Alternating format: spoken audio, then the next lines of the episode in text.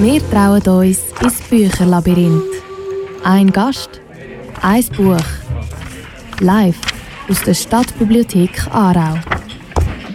Ein Gast, ein Buch, heute wieder live aus der Stadtbibliothek Aarau. Ich begrüße für mich das Publikum, das live dabei ist, aber auch alle Zuhörerinnen und Zuhörer, die Kanal K eingeschaltet haben. Bei mir ist, jemand, äh, ist heute ein Gast, der sein Leben der Kunst gewidmet hat. Zum einen als Kunsthistoriker, zum anderen aber auch als langjähriger Direktor von zwei Museen, dem Museum Kunstpalast in Düsseldorf und dem Aargauer Kunsthaus. Beat Wismar, herzlich willkommen. Vielen Dank für die Einladung. Beat, du hast 22 Jahre das Aargauer Kunsthaus hier in Aarau geleitet, dann bist du aus Düsseldorf. Jetzt vorher hast du fließig Freundinnen und Freunde begrüßt. Sehe ich das richtig? Du hast noch einen ziemlich großen Kontakt zu Aarau. Ja, das ist so. Also ich freue mich immer wieder, nach Aarau zu kommen. Ich treffe immer wieder ganz viele Leute und habe ähm, ja, viele überraschende Gäste auch da, die ich schon lange nicht mehr gesehen habe.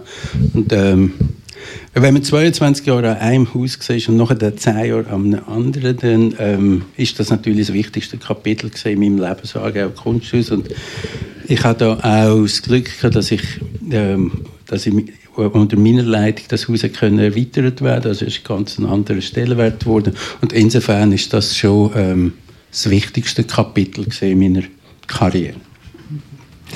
Freut sich auch, glaube ich, sehr viel, hier, dich wieder zu sehen. Unsere Sendung heißt Ein Gast, ein Buch. Das heißt, unsere Gäste nehmen ein Buch mit, das eine große Bedeutung hat für sie. Und durch das wir ja auch den Gast ein bisschen besser kennenlernen. Du machst es mir recht einfach, weil dieses Buch, das du mitbringst, handelt auch von Kunst. Es heißt Kunst sehen und ist eine Essaysammlung von Julian Barnes über verschiedene große Künstler. Was mich erstaunt hat, das Buch ist äh, recht neu. Es ist 2019 erschienen.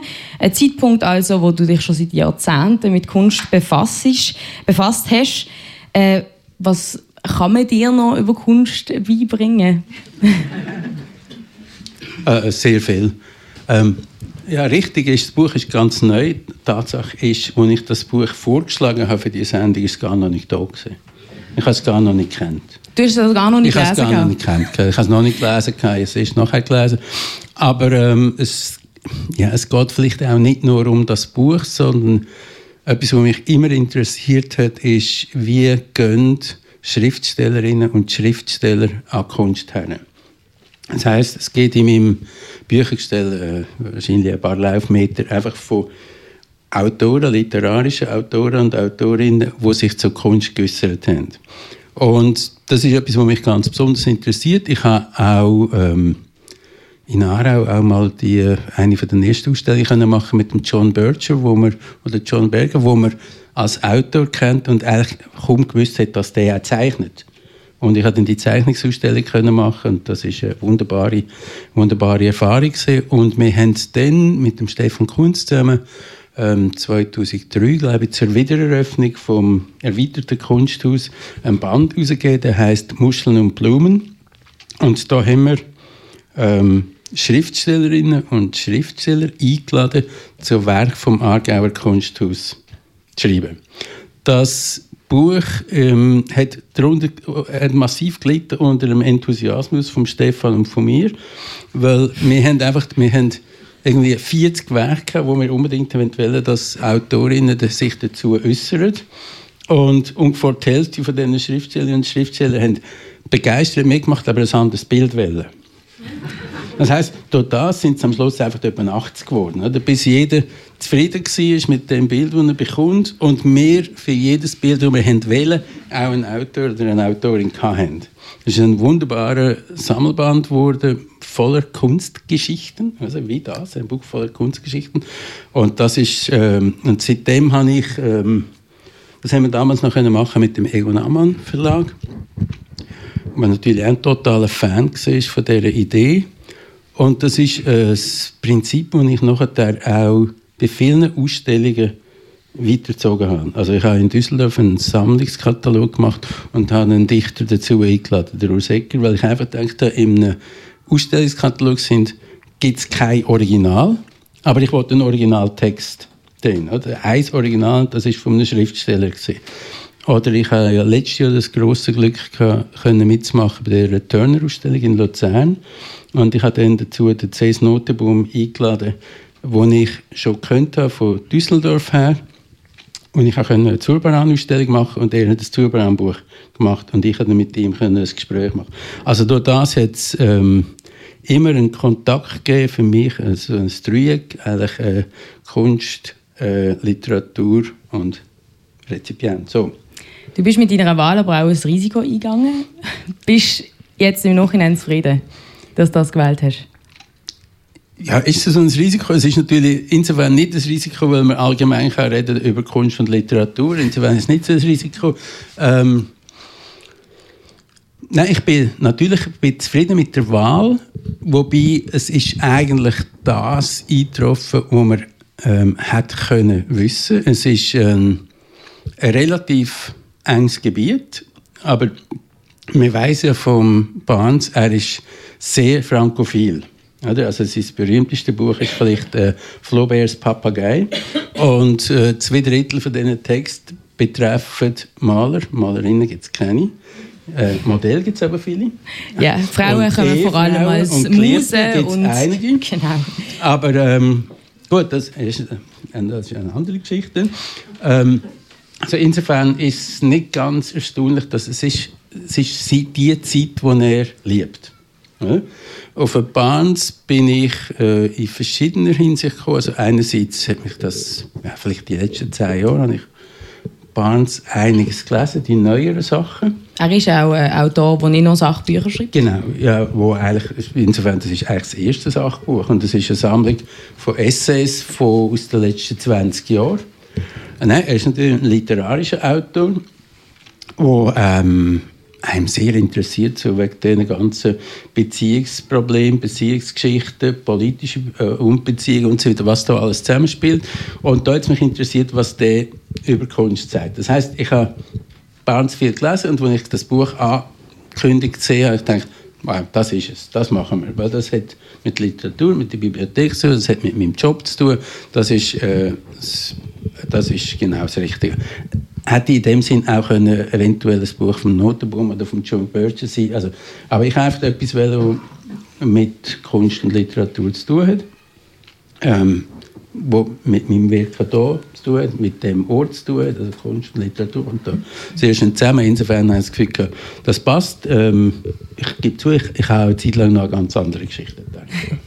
Aber ein Buch, wo man auf jeden Fall wahnsinnig viel auch daraus lernt, das ist wirklich sehr reich über auch sehr überraschende Geschichten. Nadine Pfister von Kanal K hat das Buch Kunstszenen auch gelesen und was ihr so am meisten daraus geblieben ist, das hören wir jetzt.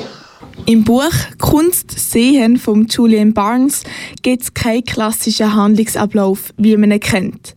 Es geht nämlich um verschiedene Kunstschaffende und um denen ihre Werke. In jedem Kapitel steht ein Künstler im Fokus. Dann wird entweder die Hintergrundgeschichte von seinem Werk thematisiert oder die Geschichte vom Künstler selber genauer angeschaut. Im ersten Kapitel zum Beispiel schaut man das Werk von Theodor Chérigot genauer an.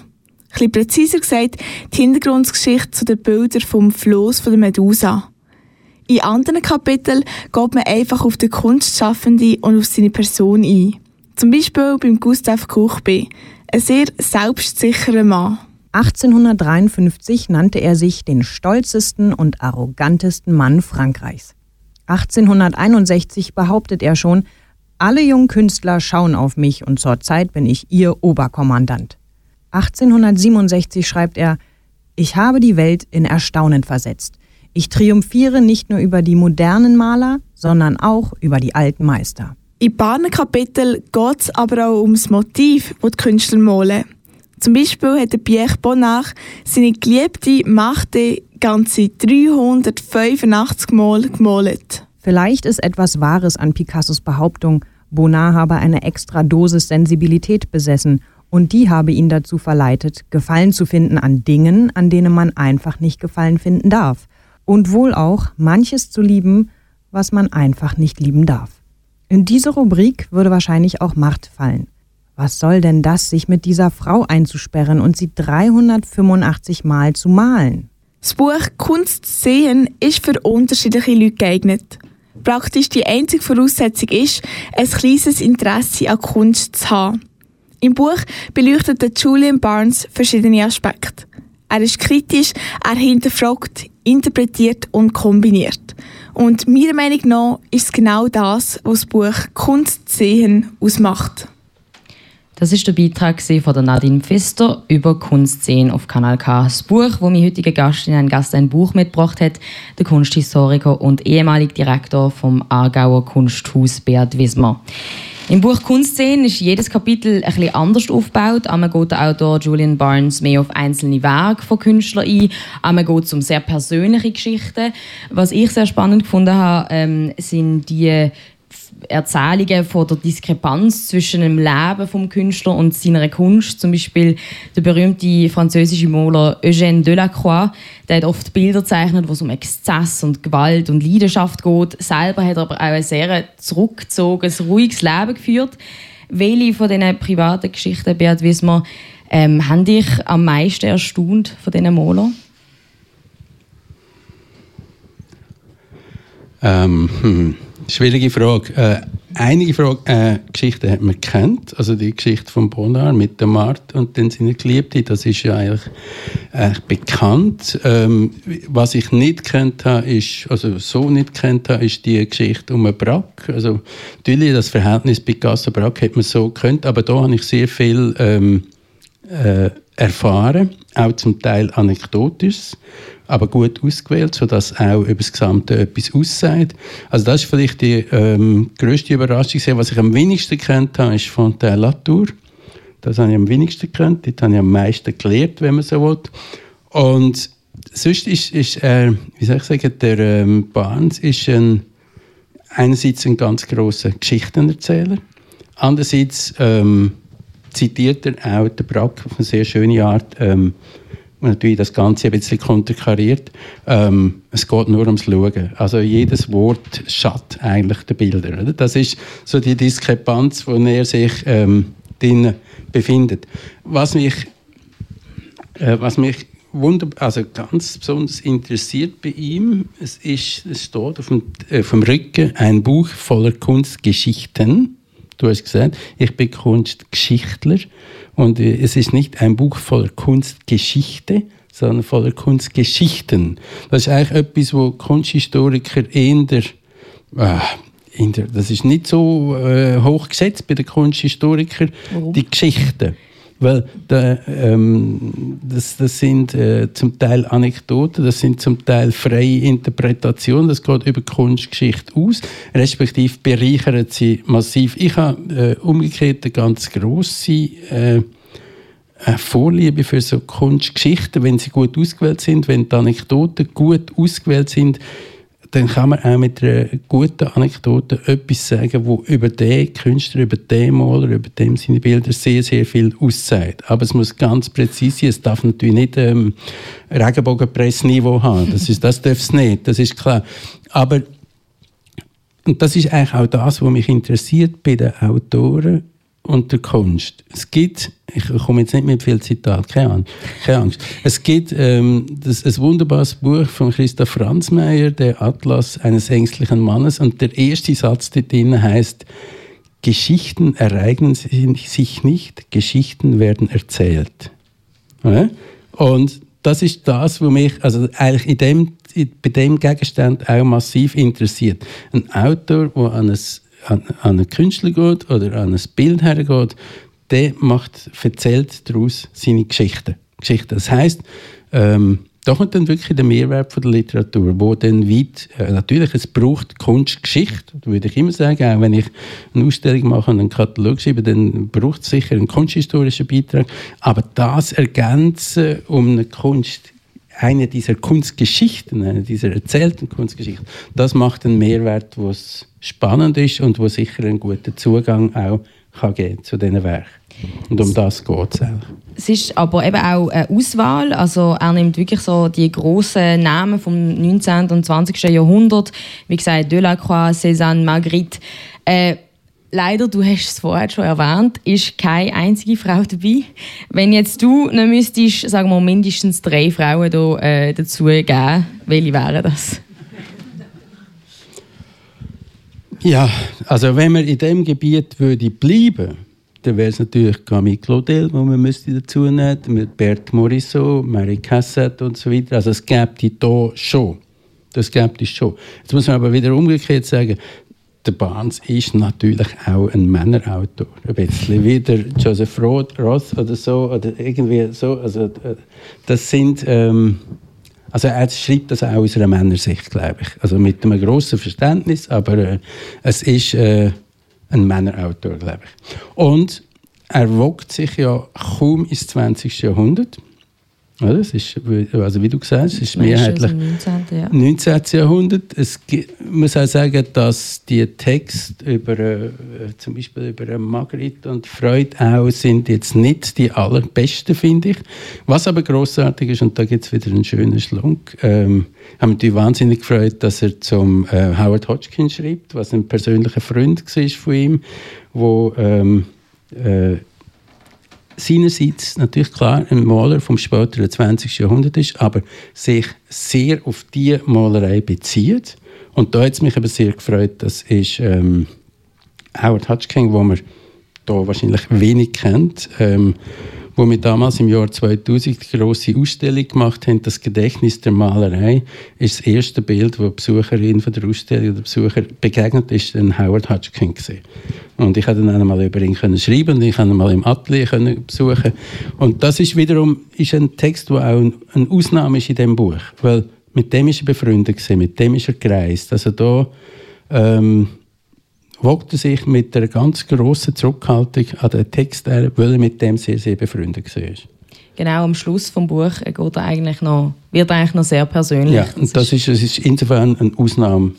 Eine Ausnahme darin, wie der erste Text ja eine Ausnahme ist. Der erste Text ist ein, eben das Jericho-Bild, äh, das Floss der Medusa, das erwähnt ist, ist ein Kapitel aus seinem Buch ähm, eine Geschichte der Welt in zehneinhalb Kapiteln. Also das ist dort eingebaut. Auch eines der längsten genau. Kapitel. Genau, der längste, mit Abstand der längste in dem Sinn.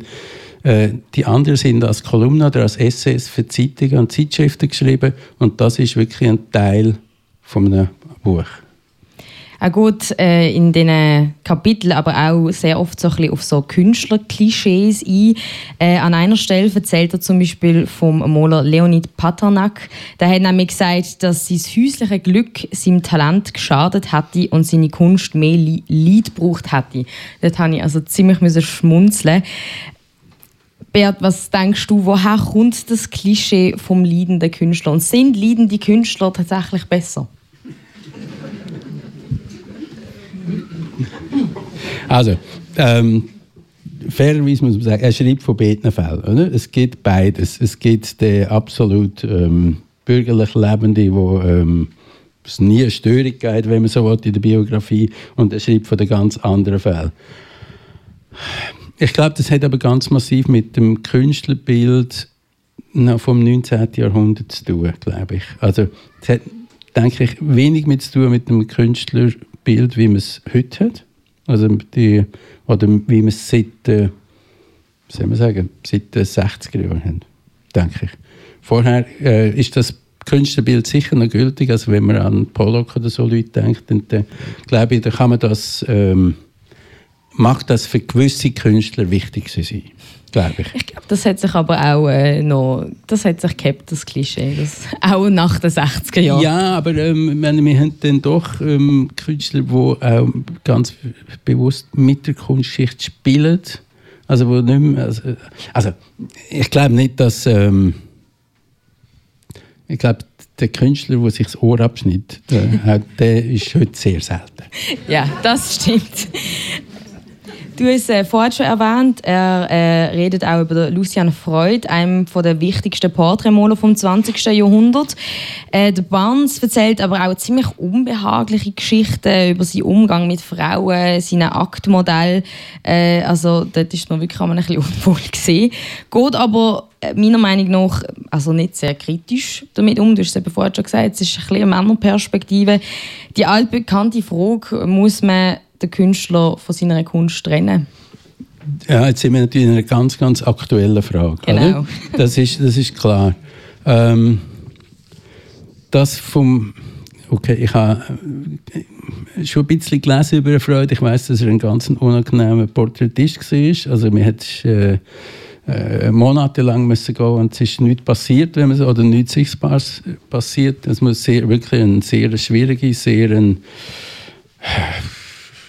ja, egoistische, äh, egomane Persönlichkeit sein, das schon. Ähm, ich habe ein anderes Beispiel. Ähm, ich finde ja, also es hat für mich da Künstler, eben, das Innen hat es nicht, Künstler die für mich, für meinen Zugang zur Kunst und zur Malerei sehr wichtig sind. Aber erst so im, nicht von Anfang weg, was geworden sind. Und ich kann heute sagen, dass ich hätte das vor, als ich angefangen habe, Kunst zu studieren, oder als ich angefangen habe, für Kunst zu interessieren, nie gedacht, dass ich einmal ein großer Fan vom Degas würde. Ja? Und zwar nicht ähm, wegen seiner jungen Tänzerinnen, sondern wirklich als ein ganz, ganz auch strenger, äh, reduzierter Mal. Also das ist, das ist ein langer Weg, dorthin zu kommen. Und dann, dass natürlich der Degas ähm, ein Antisemit war, das ist, also stört es das mein Bildergenuss oder nicht? Also ähm, nobody is perfect. Also es, äh, wobei das, also Antisemit damals natürlich einfach die, die ganze Dreifuß-Affäre, da hat man da, da Stellung äh, genommen. Der Hodler ist ähm, alles andere als ein Antisemit, hat für eine Dreifußstellung genommen. Das hat ihm Karriere gekostet in Deutschland dafür, während dem Ersten Weltkrieg. Es ist ganz, ganz schwierig und ähm, also ich, ich würde eigentlich immer noch am liebsten eine Ausstellung machen mit ganz tollen Bildern und nicht anschreiben, von wem sie sind. Einfach damit man wirklich nur, nur ähm, ja, das, und es gibt ja auch wirklich ganz, ganz tolle Bilder von Künstlern, die vielleicht halt nur eins ein tolles Bild gemacht haben, oder? wo man eigentlich gar nichts dazu weiß. Das, also, würde ich gerne machen, aber ich werde dann der Erste Weg nachschauen, von wem es ist. ja? Also in dem Fall bist du ja selber auch schon in einen Zwiespalt gekommen, dass du mal eben die Kunst von jemandem geschätzt hast, je nachdem hast du ausstellen aber irgendwie, sagen wir mal, private Entscheidungen von dieser Person nicht hast können unterstützen ja, das ist natürlich, das ist ganz klar. Und es gibt auch, äh, wie soll ich sagen, es gibt natürlich auch Zeitgenossen und Zeitgenossinnen, mit denen, denen ihre Werke hat man vielleicht für die öffentliche Sammlung gerne gekauft, aber mit denen möchte man keine Ausstellung organisieren. Das gibt es also schon. Ja? Kommen wir äh, wieder zu etwas Leichterem, äh, nämlich deiner zweiten Leidenschaft, nämlich der Musik. Durch unseren Mailverkehr im Vorfeld von dieser Sen Sendung habe ich äh, herauslesen, dass du privat nicht nur eine Kunstsammlung hast, sondern auch eine ziemlich eindrückliche Vinylplattensammlung. Stimmt das? Ja, da muss ich korrigieren. Also Kunstsammlung habe ich keine. Okay. Äh, also das heißt es hängt bei uns Kunst. Das ist, äh, glaube einfach, wenn man 30 Jahre oder, oder 35 oder 40 Jahre beruflich damit zu tun sammelt sich ein bisschen etwas an. Aber ähm, ich habe nie in dem Sinn Kunst gesammelt. Das hat ähm, verschiedene Gründe. Ich bin in der glücklichen Lage, ich habe während 33 Jahren mit relativ viel, nicht eigenem Geld können relativ teure Kunstwerke kaufen. Also ich bin nie im Versuch gewesen, jetzt mit relativ wenig eigenem Geld noch eigene Werke anzuhäufen. Es hat, hin und wieder hat sich irgendwie mal die Frage gestellt, ähm, soll man das nicht gescheiter selber kaufen oder so? Und dann haben wir gefunden, nein, öffentliche Verantwortung, das gehört dort und dort. Ähm, beim Vinylsammeln ist es natürlich anders. Dort ist ein Werk für 189 Euro schon relativ teuer. Oder? Also da kann man sich einiges leisten. Also das 189 ist jetzt nicht Zufall, das ist jetzt gerade im Moment ein Ankauf, den ich mir überlege. Aber das, äh, aber wenn Sie, also bei, beim Vinyl ist es wirklich das aller, aller aber das finden Sie gar nicht. Das kostet dann 2'000, 3'000 Franken. Also insofern kann man sich dort, und meine, Vinyl ist natürlich insofern auch praktisch. Vinyl gibt es erst seit den 50er Jahren. Oder? Vorher ist Shellac und das ist zum Sammeln eigentlich nicht interessant, weil ähm, erstens kann man es nicht mehr hören oder nur mit großem Aufwand. Und zweitens, ähm, man kauft ja, wenn man Platten sammelt, kauft man sie ja zu zwei Drittel wegen dem Umschlag. Zumindest als Kunsthistoriker, oder? Und beim Shellac hat es noch kein, hat's kaum Umschläge gegeben. Das ist, also es ist wirklich eine Kultur, die in den 50er Jahren anfängt. Und dann ähm, kann man das Sammlungsgebiet auch gut einschränken und das geht. Aber so eine Platte kann ja wirklich auch tatsächlich wie ein schönes Gemälde sein. In, äh, in dem Fall, wo du dir gewünscht hast, äh, ist es nämlich so, der erste Song, den ich gerne spielen ist nämlich von Nick Cave and the Bad Seeds. Und das Lied hat unter anderem für dich eine Bedeutung, weil ja eben das Cover auch ein berühmtes Gemälde ist. Das ist natürlich die schöne Überraschung. Also meine, ähm, Nick Cave ist so ein, ja, nicht nur Keime, sondern eine grosse Liebe von mir. Ähm, hat ein wunderbares Album herausgegeben, The, The Murder Ballads, äh, mit sehr kitschigen Songs drauf, also sehr sentimental, das werden wir wahrscheinlich jetzt gerade hören. Und wo dann, ähm, das weiß ich natürlich nicht, wollte es aber auch nicht wissen, wo sich der Nick Cave bei uns gemeldet hat, aber wahrscheinlich die Plattenfirma, sie hätten gerne ein Bild, das aus der Sammlung vom Aargauer Kunst das ist, auf das Cover von diesen Murder Ballads, haben wir natürlich ähm, geschwärmt, oder? Und einfach genug Belegexemplar wählen. Was für eine tolle Anekdote zum also sehr beeindruckend. Kennst du auch das Musikvideo zu dem ja, ja. Stück? Ja, ja, genau, weil das hat mir ja auch wieder an ein Gemälde erinnert, nämlich das an ist, Ophelia. Das ist interessant, oder? Dass es dann eigentlich in die Zeit zurückgeht, also zu den Präraffaeliten, oder? Und dann, ja, und dann sind wir also wenn man dann wieder literarisch kommt, dann sind wir irgendwo schon bald bei der schönen, die schöne Leiche, oder? beim Buch von Elisabeth Bronfen. Also das ist, äh, kommt da sehr, sehr vieles zusammen. Kylie Minogue liegt nämlich in dem Musikvideo zu dem Lied in so einem, äh, ja, in so einem Bach und äh, es hat wirklich es hat sehr viele Ähnlichkeiten wie äh, zu dem berühmten Gemälde. Hören wir doch das Lied Where the Wild Roses Grow, Nick Cave and the Bad Seeds und Kylie Minogue. Bye.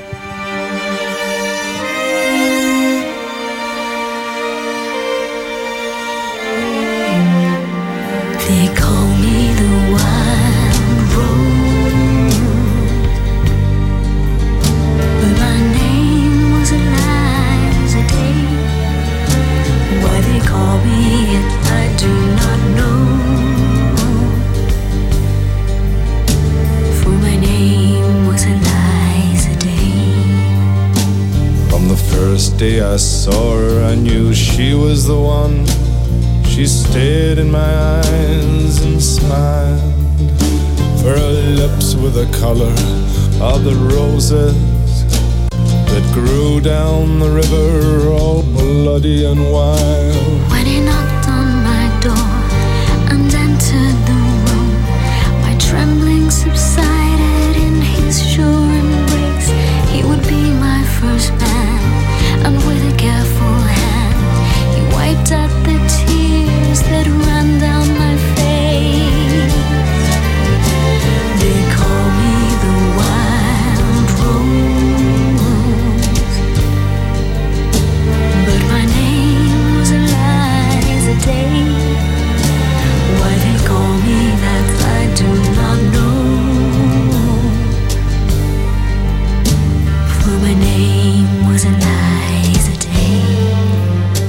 On the second day, I brought her a flower.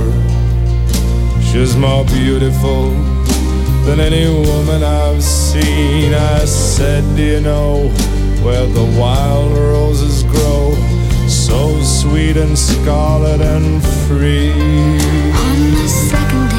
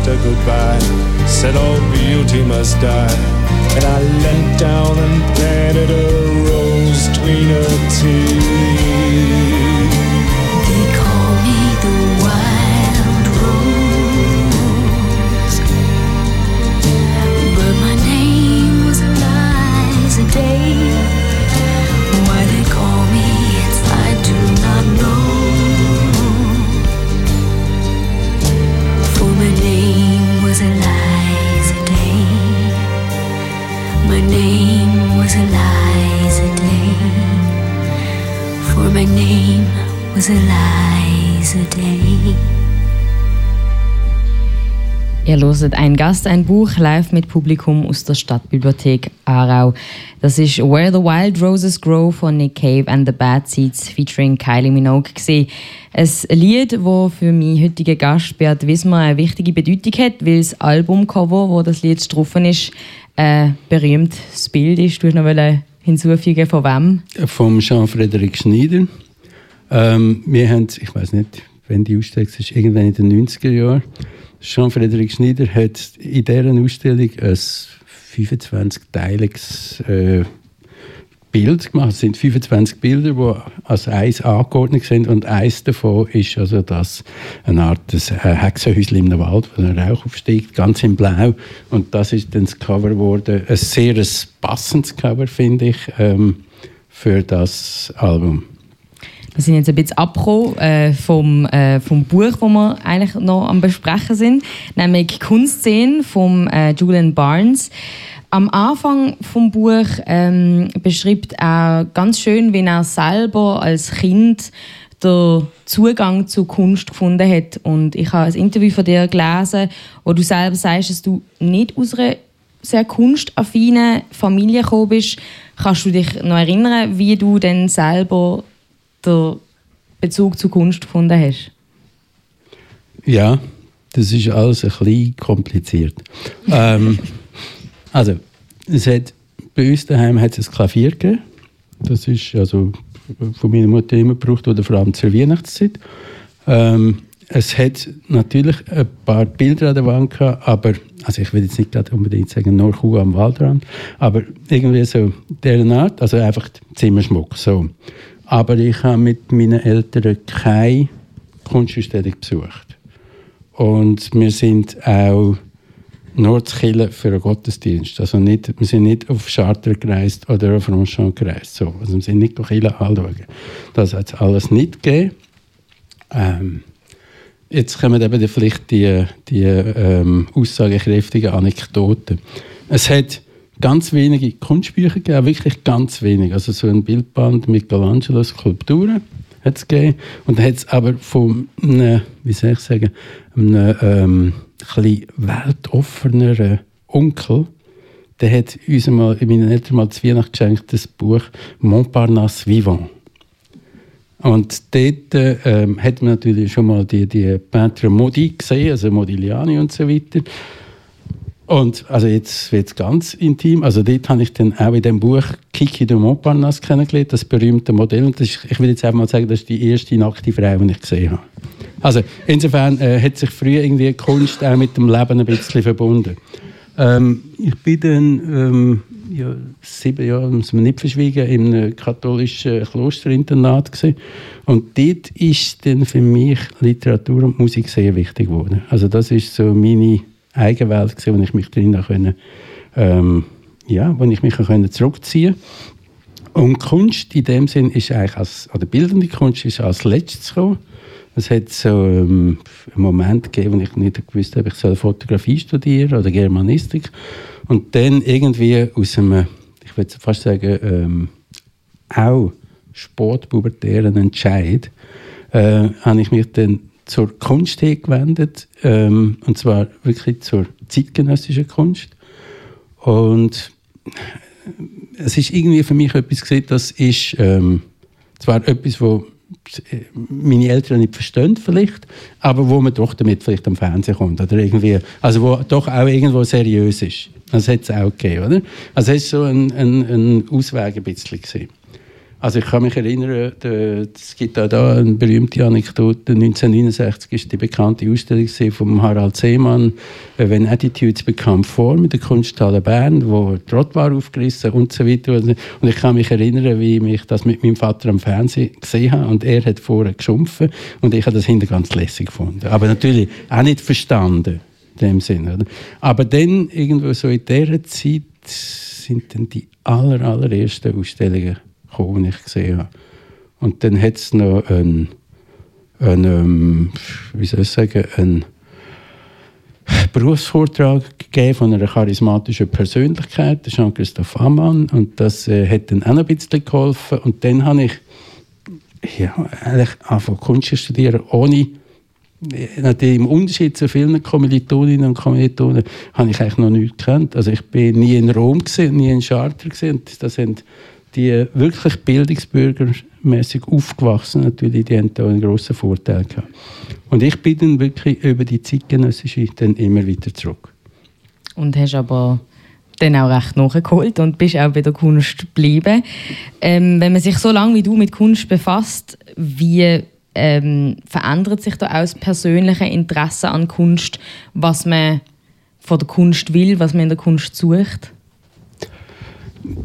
Da ähm, muss man vielleicht kurz auf Generationslage zurückkommen. Also, wo ich mich wirklich angefangen habe, seriös und ernsthaft mit Kunst zu befassen, war in den 70er Jahren.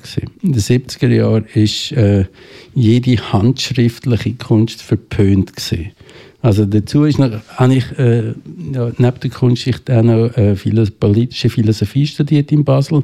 Also Hegel auf und ab und so. Und dann ist dann für mich irgendwo, habe ich das Gefühl, jetzt ist Kunst endlich da, wo es nur noch um die Idee geht. Ja, also Konzeptkunst ist für mich dann das Allerwichtigste gewesen. Und als ich dann ähm, so Ende 70er Jahre dann so dann Martin Diesler und so Leute, so junge Künstler, habe ich das zuerst ganz, ganz furchtbar gefunden. Also ich habe, äh, Malerei hat für mich eigentlich, ist für mich etwas Historisches gewesen, was vorbei ist. Das ist äh, und dort hat es mir dann aber im Laufe der Zeit immer mehr der Ehrmal wieder eingenommen und ich habe dann auch äh, bald auch schon da ähm, ja, mich mit Künstlern auseinandergesetzt, wo sich ganz bewusst auch mit der malerischen Tradition auseinandersetzen. Aber das ist bei mir alles ja, es ist, es ist ein langer Weg. Ähm, ich, also zuerst war die zeitgenössische und dann natürlich, äh, wie soll ich sagen, Gotik und Renaissance, das ist weiter weg, das war rein historisch. Gewesen. Und dann irgendwann hat mich einfach das 17. Jahrhundert interessiert und dann äh, das 19. und dann das frühe 20. Und dass ich beim 18. je würde landen, habe ich eigentlich auch nicht gedacht. Und das hat mir dann eigentlich da hat mir dann zum Beispiel in Aarau der Kaspar Wolf sehr, sehr geholfen, oder, mit dem 18. mit der Aufklärung und so weiter. Aber das ist eigentlich relativ spät gekommen. Und jetzt hat es da beim, ähm, beim Bahns einfach ähm, Maler, wo ich Sport zugekommen bin und wo für mich heute die, die wichtigsten sind. Das ist so. sehr spannend zum Hören, dass es eben Maler, Malerinnen gegeben hat, wo du irgendwie erst eben später hast verschätzen oder was sich einfach ja, was sich, was sich deine Meinung dazu verändert hat. Du erzählst so viele tolle äh, Anekdoten. Ich muss ein bisschen springen. Mhm. Ähm, du hast es vorhin auch schon angesprochen und das ist auch der Grund, warum du das Buch ausgesucht hast. Ähm, du interessierst dich ja auch fürs Schreiben über Kunst. Du hast auch sehr viel über Kunst selber geschrieben. Was ich äh, sehr lustig finde, ist, dass der Julian Barnes selber nicht ganz selbstironisch äh, sich ein Problem vom Schreiben über Kunst widmet. Er zitiert zum Beispiel äh, den berühmten französischen Schriftsteller Gustave Flaubert, wo mal gesagt hat, eine künstlerische Form durch eine andere zu erklären ist monströs. Man wird in allen Museen der Welt nicht ein einziges gutes Gemälde finden, das einen Kommentar bedarf. Je mehr im Katalog steht, desto schlechter das Bild. Ich nehme jetzt mal nicht an, dass äh, du dort zustimmst. Nein, so kann, man, also kann ich natürlich nicht zustimmen. Ich bin auch, auch Kunsthistoriker, wobei ich muss auch sagen, ich bin auch, ja, natürlich bin ich Kunsthistoriker, aber ich bin äh, über Jahrzehnte mit, sehr praktisch mit der Kunst tätig Also ich bin nicht in der Forschung gelandet. So. Und für mich ist es auch immer wichtig als Museum, sei es in Aarau, sei es in Düsseldorf, ein Museum hat auch einen öffentlichen Vermittlungsauftrag. Also es, ähm, ich kann schon Text schreiben für ähm, rein kunsthistorische, aber ich wollte, also die kann dann der lesen oder die lesen, der sich wirklich dafür interessiert und dann geht es auch, aber das kann man nicht nebenher lesen. So. Aber ich habe mich immer bemüht ähm, um, äh, denke ich, um eine Vermittlung und habe probiert, auch die Künstlerinnen und die Werke auch im äh, in einem Nicht-Fachpublikum nachzubringen. Also ich habe immer ähm, bis letztes Jahr beim Turner eigentlich immer auch sehr gerne Führungen gemacht. Ich habe immer ähm, äh, gerne den Leuten auch das vermittelt, was wir hier zeigen. Das hat vielleicht, vielleicht ein bisschen zu tun, auch jetzt nochmal ganz zurück mit meinem Herkommen, weil als ich mich angefangen habe, professionell mit Kunst ähm, auseinanderzusetzen, habe ich ja irgendwo meinen Eltern müssen erklären, was ich mache. Oder?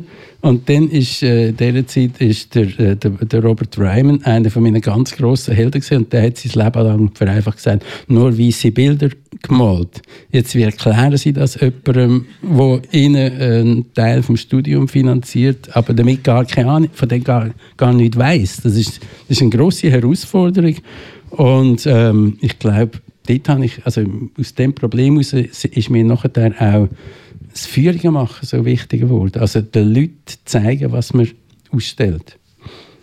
Ist das eine Frage? Das jetzt keine Antwort auf eine Frage. Nein, aber das ist äh, okay. eine super Überleitung zum nächsten Beitrag, weil äh, Nadine Pfister von Kanal K hat mit einer ehemaligen Kollegin von dir geredet äh, aus Aarau und sie schätzt an, äh, hat an der Zusammenarbeit mit dir unter anderem eben die Führungen geschätzt. Und was sonst noch, das hören wir jetzt. Der Beat Wiesmer war 22 Jahre lang Direktor vom Aargauer Kunsthaus in Aarau. Dort hat er unter anderem auch mit Daniela Stäubli zusammengearbeitet. Sie hat die Art, wie der Beat Wiesmer das Aargauer Kunsthaus geleitet hat, sehr geschätzt.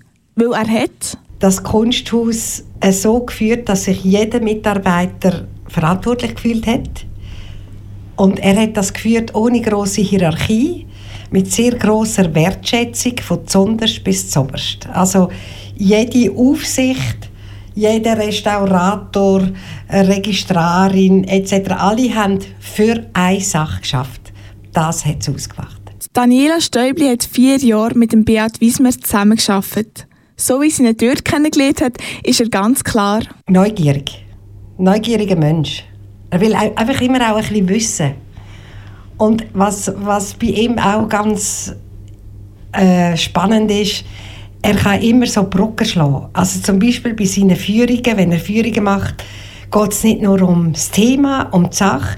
Er kann immer eine Brücke schlagen zum Leben, zur Natur, zu Anekdoten. Also es, es ist sehr spannend. Man hängt ihm wirklich an den Lippen. Es ist so es wie ein Gesamtkunstwerk, wenn er etwas führt. Die Begabung, können Bögen zu schlagen, kommt auch von dem, dass der Beat Wiesmer gerne liest und eine grosse Leidenschaft für Kunst hat. Neben dem ist er sehr kontaktfreudig, wie Daniela Stäubli erzählt. Wenn er durchs Haus ist, also mit der Zeit habe ich die Masche gekannt, aber er hat einfach zum Kontakt aufnehmen mit den Menschen, an mich einfach etwas gesagt. Zum Beispiel, ah, hast du einen neuen Pulli? Ist gar nicht wahr gewesen. Aber er hat einfach immer so Kontakt aufgenommen mit den Menschen. Ah, neue Schuhe oder was, du trinkst schon wieder einen Espresso. Einfach, er hat einfach so seine Menschen als zu sich angeholt. Trotz seiner vielen guten Eigenschaften ist auch der Beat Wiesmer nicht ganz perfekt. Er war immer ein bisschen zu spät. Gewesen. Ich weiss noch, wenn die Sekretärin an mich telefoniert hat, hat sie gesagt, siehst du den BW im Foyer? Und dann habe ich gesagt, ja. Und dann hat sie gesagt, er soll sofort dort und dort telefonieren oder er soll sofort ins Büro kommen. Kanal K live mit Publikum aus der Stadtbibliothek Aarau. Das ist der Beitrag von der Nadine Pfister über Beat Wismar, Kunsthistoriker und ehemaliger Direktor vom Aargauer Kunsthaus. Mein Gast in Ein Gast, ein Buch. Wir haben es jetzt vorher gerade gehört, äh, Beat. Du bist sehr geschätzt worden äh, für deine Art, mit Leuten in Kontakt zu treten, aber auch für deine Neugierde. Wie bist du nach so vielen Jahren noch hungrig geblieben auf neue Kunst? da muss man jetzt fast ein bisschen korrigieren. Ähm, ich bin jetzt, ähm, ich akzeptiere mein Rentner da sein und ähm, bin nicht mehr so neugierig auf neue Kunst, dass ich alle Kunsthaus, äh, Kunsthallenausstellungen von den jungen Künstlerinnen und Künstlern schaue.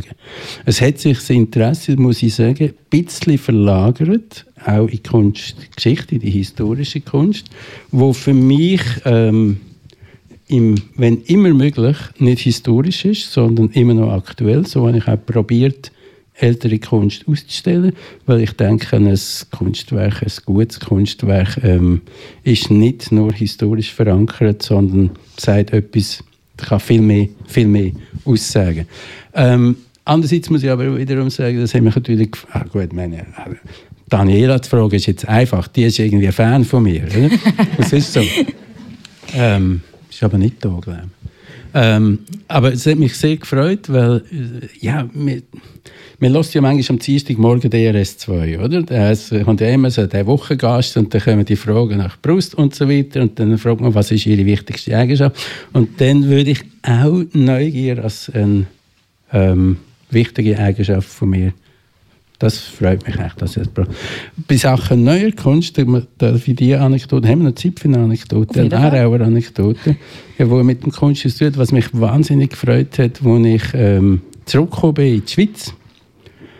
Ähm, hat, habe ich einen, einen, Brief bekommen oder ein E-Mail, weiß nicht, von einer jungen Frau, also irgendwie frühe 90er Jahre, äh, die hat gerade in, in Genf aufgehört Kunst machen, äh, Kunst studieren und hat ihren ersten Katalog gehabt. Die hat mich gefragt um einen Text. Eine Frau, die ich nicht könnte, und dann ist aber etwas ganz Lustiges passiert. Also es freut mich natürlich schon, wenn ein junger Künstler, also noch nicht 30, mich fragt um einen Text und ich bin zehn Jahre weg. Das hat mich natürlich sehr, sehr gefreut. Da hat sie mir aber noch etwas ganz Lustiges gesagt. Sie werden sich nicht an mich erinnern, aber ich habe während der Kante in Aarau 2003 und dann ist sie wahrscheinlich 14 gesehen, äh, mit einer Kollegin müssen ein Interview machen mit dem Kunsthausdirektor. Ah. und dann ist es also 15 und nachher hat sie einen Text von mir wählen. Wenn wir gerade bei den Leuten sind, äh, oder bei, bei Zitaten von Leuten, die äh, ja, wo man bei Leuten, die über dich geredet haben. Äh, du hast mir im Vorfeld von dieser Sendung ein wunderschönes Booklet zukommen lassen, das man äh, für dich gemacht hat, wo du das Museum Kunstpalast in Düsseldorf verloren hast. Und ähm, auf der ersten Seite haben wir über dich geschrieben, Bert Wismar ist jemand, der hinter den Vorhang schaut, verbotene Blicke nicht scheut. Da wird aber dann nicht drauf eingegangen. Bert, was bedeutet genau das? Was sind das für verbotene Blicke? Also es sind natürlich ähm, zwei ganz bewusste Anspielungen. Meine, also das Booklet, das du ansprichst, das äh, ist meine letzte Sammlungspräsentation in Düsseldorf und habe ich gemacht unter dem Titel Beauty is a Rare Thing. Und Beauty is a Rare Thing finde ich ein wunderbarer Titel, wo alles und nichts sagt. Also da kann man eigentlich alles darunter sagen. Ist aber äh, Schlotterbrück zur Musik. Das ist ein ganz wichtiges Stück von Ornette Coleman, was für mich wiederum wichtig ist. Und was die dort ähm, augenzwinkern zitieren, ist äh, die letzte große Ausstellung in Düsseldorf ist ähm, hinter dem Vorhang.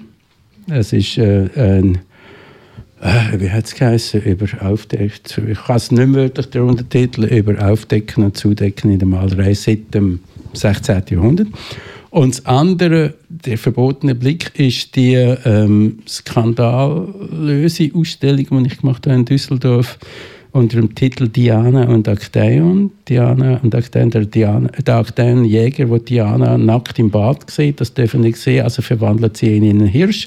Und aus dem heraus habe ich eine Ausstellung entwickelt, ähm, der verbotene Blick auf die Nacktheit. Das ist nämlich das ganze, der ganze Untertitel gewesen. Und das hat eigentlich die Darstellung von der Nacktheit von der Antike bis in die zeitgenössische Kunst umfasst. Ist eine äh, relativ skandalöse Ausstellung. Ähm, aber immerhin, meine, das hat mich sehr gefreut. Meine Mutter ist mit 85 noch allein im Zug auf Düsseldorf gefahren, die Ausstellung schauen. Ähm, und äh, skandalös ist, aber dann ist dann vor allem ein Speed-Programm. Skandalös, das heißt, die Reaktionen sind wie gesehen? Ähm, es ist eine Ausstellung, wo ich muss sagen, also erstens, ich habe sie in Aarau schon machen, bin dann aber weg und habe sie in Düsseldorf in einem viel größeren Rahmen und mit viel teureren Leihgaben können machen. Also das ist das ist einfach die neue Dimension in Düsseldorf. Man hat da viel mit größeren Keller können anrichten. Die Ausstellung können wir heute so nicht machen. Das ist ganz klar. Also ähm, mir wurde da wegen äh, Pädophilie und so weiter, wurde man da wahrscheinlich, äh, gab es diverse, diverse Klagen. Das ist damals ein, das ist alles, ist alles noch ein lustiger gewesen. Also wir haben Anfragen von FKK-Vereinen, ob sie die Ausstellung noch äh, dürfen Blut anschauen und so weiter. Das, das hat wirklich unglaubliche Geschichten gegeben und also vieles wäre heute wahrscheinlich nicht mehr möglich. Das mit der FKK-Gruppe aber vielleicht schon. Das vielleicht schon, ja, ja, das wäre der Nacktwandern durchs Museum, also so. Das Wir sind bald schon am Ende dieser Stunde angekommen. Ich würde aber sehr gerne noch eine zweite Musikpause machen. Ähm, äh, anderer Song auf deiner Wunschliste, da freue ich mich sehr. Der kommt nämlich von einem Musiker aus der Region, der Jazz-Trompeter Peter Scherli. Du hast den gewünscht nicht nur, weil du ein großer Jazz-Fan bist, sondern auch, weil du einen persönlichen Bezug zu ihm hast. Kannst du das noch weiter erläutern? Ja, das ist ganz einfach. Ich kenne Peter Scherli seit 53 Jahren, schätzungsweise. Also Peter Scherli ist äh, ein bisschen jünger als ich, ist in der gleichen Klosterschule gewesen und ähm, ist natürlich dann ein relativ kleiner Bub und ist ständig mit seinen Trompeten rumgelaufen. Äh, ist dann, äh, hat dann Trompetenverbot bekommen, weil er nichts anderes gemacht hat und ist dann von der Schule geflogen. Hm? Und ähm, was mich wahnsinnig beeindruckt hat, er hat dann ähm, für die Eltern zu lieb oder äh, ja, müssen KV und so machen und hat heimlich das Konzi besucht, das ganze Konzi durchgezogen. Und ich bin ihm dann wieder in Aarau begegnet und das ist eine ähm, schöne Freundschaft eigentlich. Aber das ist für mich, also wir haben damals im Kollegen haben einen Satchmo genannt, also der Louis Armstrong, oder? Satchmo Maus, oder? Aber er ist wirklich, äh, wir haben den nicht ganz, damals auch nicht ganz ernst genommen, weil der ist wirklich nur immer mit seinem Horn rumgelaufen. Und eigentlich diese Vergiftetheit habe ich natürlich, ähm, hat mich sehr, sehr beeindruckt. Dann müssen wir jetzt unbedingt auch etwas von ihm hören. Ein bisschen Jazz am Sonntagmorgen. Peter Scherli mit Arrive ab der Platte Hin und Weg Compilation gegen Wegweisung. see.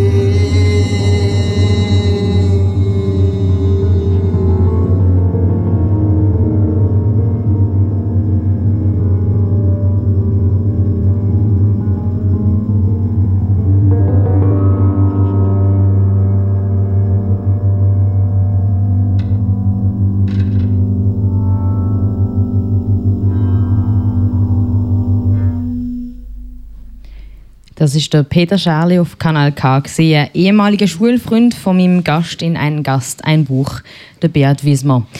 Beat, du bist 2017 in den Ruhestand gegangen, hast äh, dein, also dein halbe Leben eigentlich bist du Museumsdirektor gesehen. Was ist das erste gewesen, wo du daran vermisst hast? Was ist das erste gewesen, wo du daran vermisst hast? ähm, ich habe nicht vermisst äh, Trägerschaft, die politische Trägerschaft oder Sponsoren oder so, das habe ich nicht so vermisst. Was ich am meisten, vielleicht am, das ist ein ganz einfaches Beispiel, äh, es war immer wunderschön gewesen, am Montag durchs geschlossene Museum zu gehen. Mhm. Das kann ich jetzt heute nicht mehr oder nur in Ausnahmefällen. Das ist natürlich sehr schön gewesen. Es ist auch wunderschön gewesen, ins Depot zu gehen und äh, für sich ein Bild zu ziehen oder so. Das, also was mir am meisten fehlt, das habe ich ähm, letztes Jahr, als ich äh, mit, mitmachen bei der Turner Ausstellung was am meisten fehlt, ist der Ausstellungsaufbau. Das ist einfach immer ein grandioser Moment, wenn die Werke, wo man darum gekämpft hat, vielleicht, oder? wenn die dann endlich kommen. Das ist großartig. Wir sind leider schon am Ende dieser Stunde angekommen. Das war auch ein sehr schönes Schlusswort. Danke vielmals, Beat Wismar. Danke, dass du dein Wissen und deine Freude und äh, Leidenschaft für Kunst mit uns teilt hast. Äh, die nächste Folge von «Ein Gast, ein Buch» findet erst wieder im Monat statt, dann auch wieder hier live äh, in der Stadtbibliothek Aarau. Die nächste Sendung ist leider dann auch schon die letzte Ausgabe von dieser Staffel. Beendet wir dann die Runde mit dem Sänger und Schriftsteller Endo Anaconda. Er bringt ein Buch äh, aus der Schweizer Literatur mit den Klassikern. Hier geht es jetzt weiter mit dem Card-Tracks Tagesprogramm. Mein Name ist Anne Meyer. Nochmal danke dir, Beat, bist du da gewesen. Ich wünsche allen einen schönen Sonntag. Vielen Dank. Vielen Dank.